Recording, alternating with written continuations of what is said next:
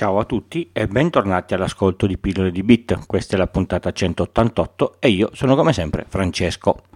Questa puntata potrebbe essere un po' difficile, ho provato a semplificarla al massimo, per questo è anche un po' più lunga delle altre.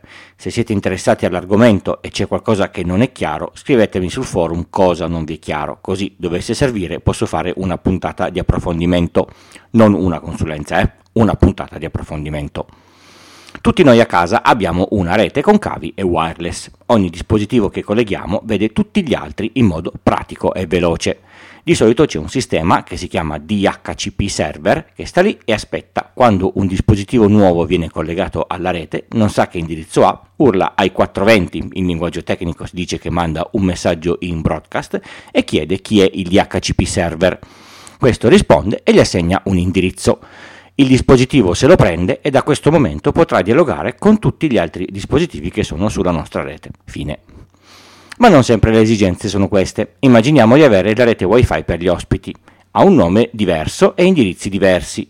Soprattutto questa rete, seppur fornita dallo stesso router della nostra rete di casa, non deve in alcun modo accedere alla rete principale. Per que- fare questo e sezionare le differenti subnet si usano le VLAN, acronimo che sta per Virtual Local Area Network.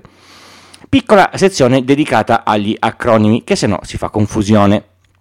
LAN, L-A-N, sta per Local Area Network, la rete locale che è separata da internet dal gateway, è quella che abbiamo tutti a casa o in azienda. WAN, W-A-N, sta per Wide Area Network, solitamente è la parte esterna della LAN. VLAN, WLAN, sta per Wireless Local Area Network, è l'estensione senza fili della LAN. VLAN, quindi VLAN sta per Virtual Local Area Network, è l'argomento di questa puntata.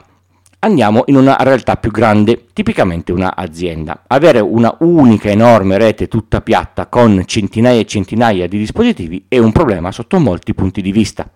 Avere migliaia di dispositivi tutti mischiati è un vero disastro. In più alcuni di questi non è saggio che possano raggiungerne e vederne direttamente altri. Vi faccio alcuni esempi, così diventa tutto più facile. In una grande azienda è bene che i PC non vedano direttamente le stampanti in rete, così che siano obbligati a passare dai server di stampa per poter stampare.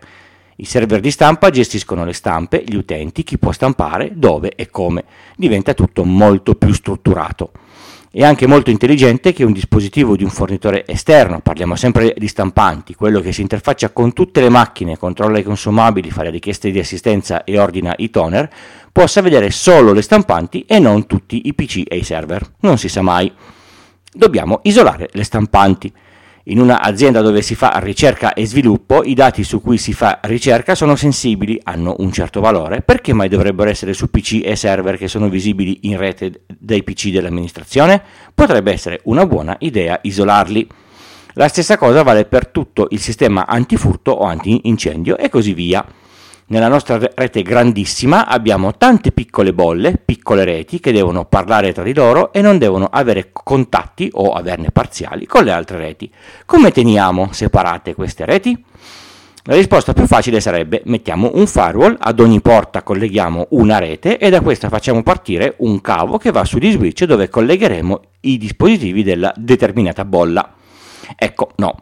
Perché in un ufficio ci saranno due stampanti, un pezzo dell'antifurto, un PC o più PC e così via. Non posso portare 8 dorsali e mettere 8 switch in ogni ufficio, uno per ognuna di queste bolle. Sarebbe una follia.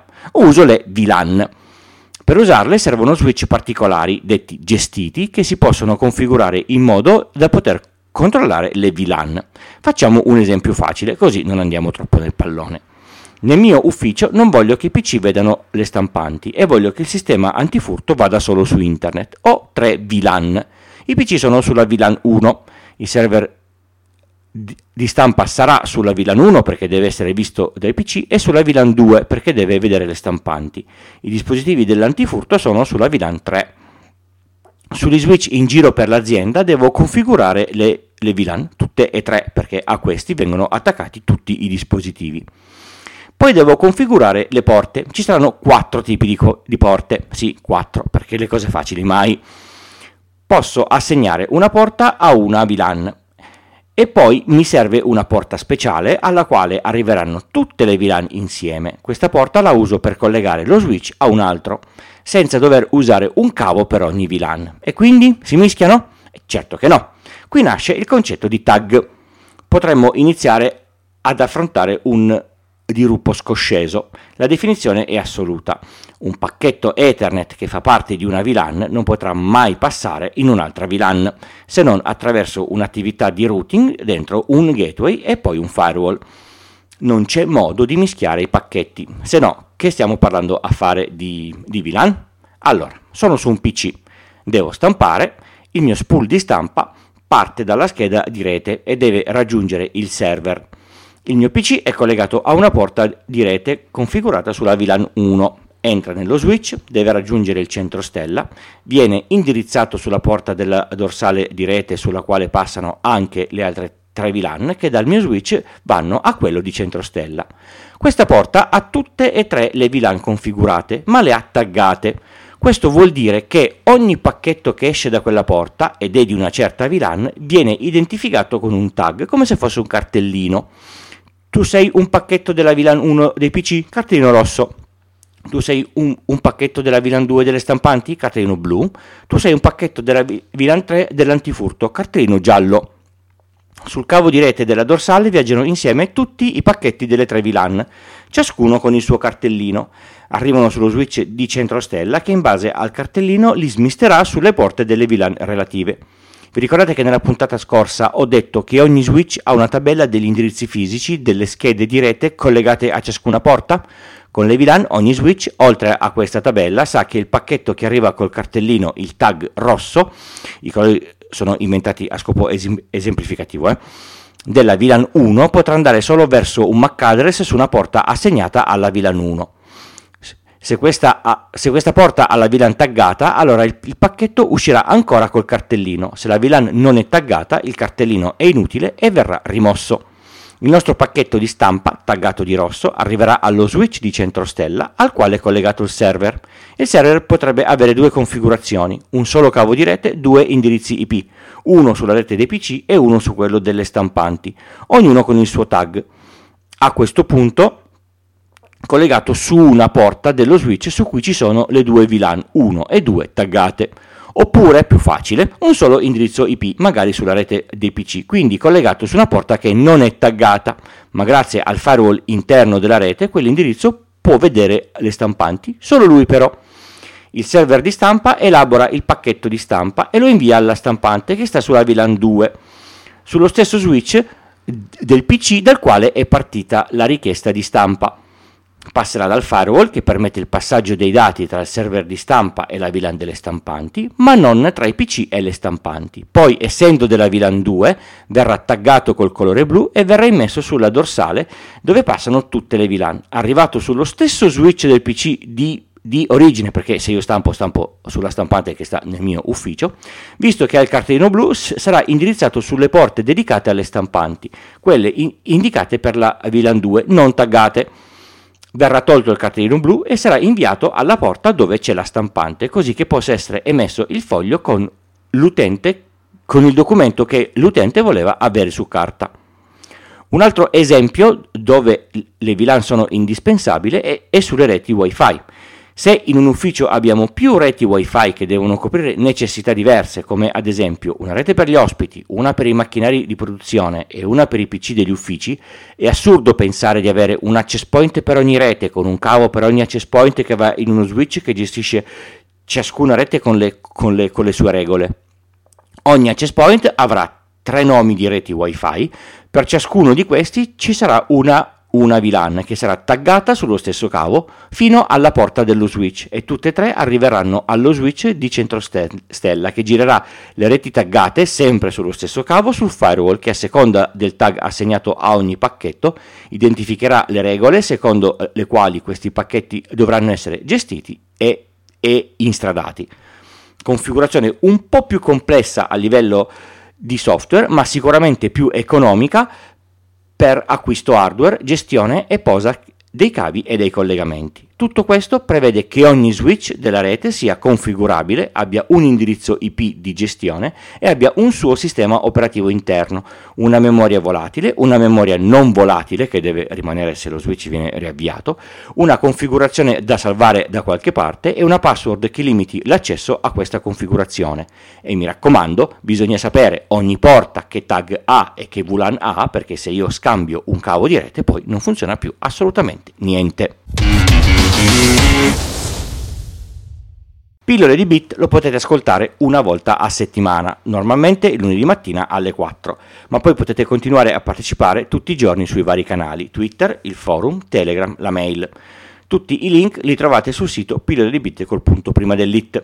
Ah, potete anche dire ad Amazon Echo di riprodurre il, il, il podcast, funziona. Il podcast non ha pubblicità di alcun tipo, è sostenuto solo dalle donazioni degli ascoltatori. Se lo ritenete meritevole di una donazione, sul sito ci sono tutte le modalità. Come si può partecipare economicamente? Con PayPal, con una donazione singola, oppure con un, con un abbonamento mensile. Con Satispay si inquadra il QR code e il gioco è fatto, con un, vers- un versamento su un, su un wallet Bitcoin, oppure contattarmi con un bonifico. Infine, sfruttando i link sponsorizzati di Amazon, voi partite da lì, comprate quel che vi pare su Amazon e a me arriva dopo circa 90-120 giorni una piccola percentuale di quel che avete speso. Inutile dire che a voi non costa nulla di più. Qualunque cosa scegliate, io ve ne sarò sinceramente e immensamente grato. Grazie. Per chi dona 5 euro o più arrivano gli adesivi. Ricordate che mi dovete mandare l'indirizzo. Se pillole di bit vi, vi, vi, piace, ditelo ad amici, colleghi e parenti. Diffondete l'ascolto dei podcast, è sempre una buona cosa. Con Pillole di Bit faccio altri due podcast, Pillole di videogiochi e Pillole di geek, quest'ultimo con Giuliano. Fossi in voi proverei ad ascoltarli, sono sempre tutti gratis. Se vi serve una consulenza tecnica informatica fatturata su iltucci.com slash consulenza trovate tutte le informazioni. Pillole di Bit esiste grazie all'hosting di Eye al quale potete pensare al posto del vostro attuale e grazie anche a Producer, il programma per macOS che uso per il montaggio audio che mi permette di non impazzire a ogni puntata. Si avvicina la puntata 200 e per quella puntata vorrei fare un Ask Me Anything. Inviatemi le domande che mi potete fare via mail, form e messaggio privato Telegram. Preferirei con messaggio vocale. Mi serve almeno sapere il nome di chi mi pone la, la domanda. Le domande non devono essere consulenze da un'ora, ma domande con risposte da qualche minuto. Ne seleziono un po' e, e vi rispondo nella puntata 200. La ricezione delle domande si chiude alla puntata 195. Volte è necessario scrivere su un desktop o su un portatile con la tastiera le lettere vocali maiuscole accentate, come per esempio la E del verbo essere. Vi sarete accorti che non è affatto banale. Se siete su Windows è necessario tenere premuto il tasto Alt di destra e scrivere sul tastierino numerico il relativo codice ASCII, oppure andare a pescare il carattere specifico nella mappa caratteri, programma che si trova nel menu Start. Si prende il carattere, si copia e si incolla dove si deve andare. In macOS invece basta tenere premuto per qualche secondo il tasto della lettera in questione per far comparire tutte le possibili combinazioni di accenti di quella lettera. Ognuna di queste ha un numero ass- associato, si schiaccia il numero ed ecco che viene messo il carattere con l'accento desiderato. Direi molto comodo. Bene, è proprio tutto, non mi resta che salutarvi e darvi appuntamento alla prossima puntata, come di consueto il lunedì mattina. Ciao!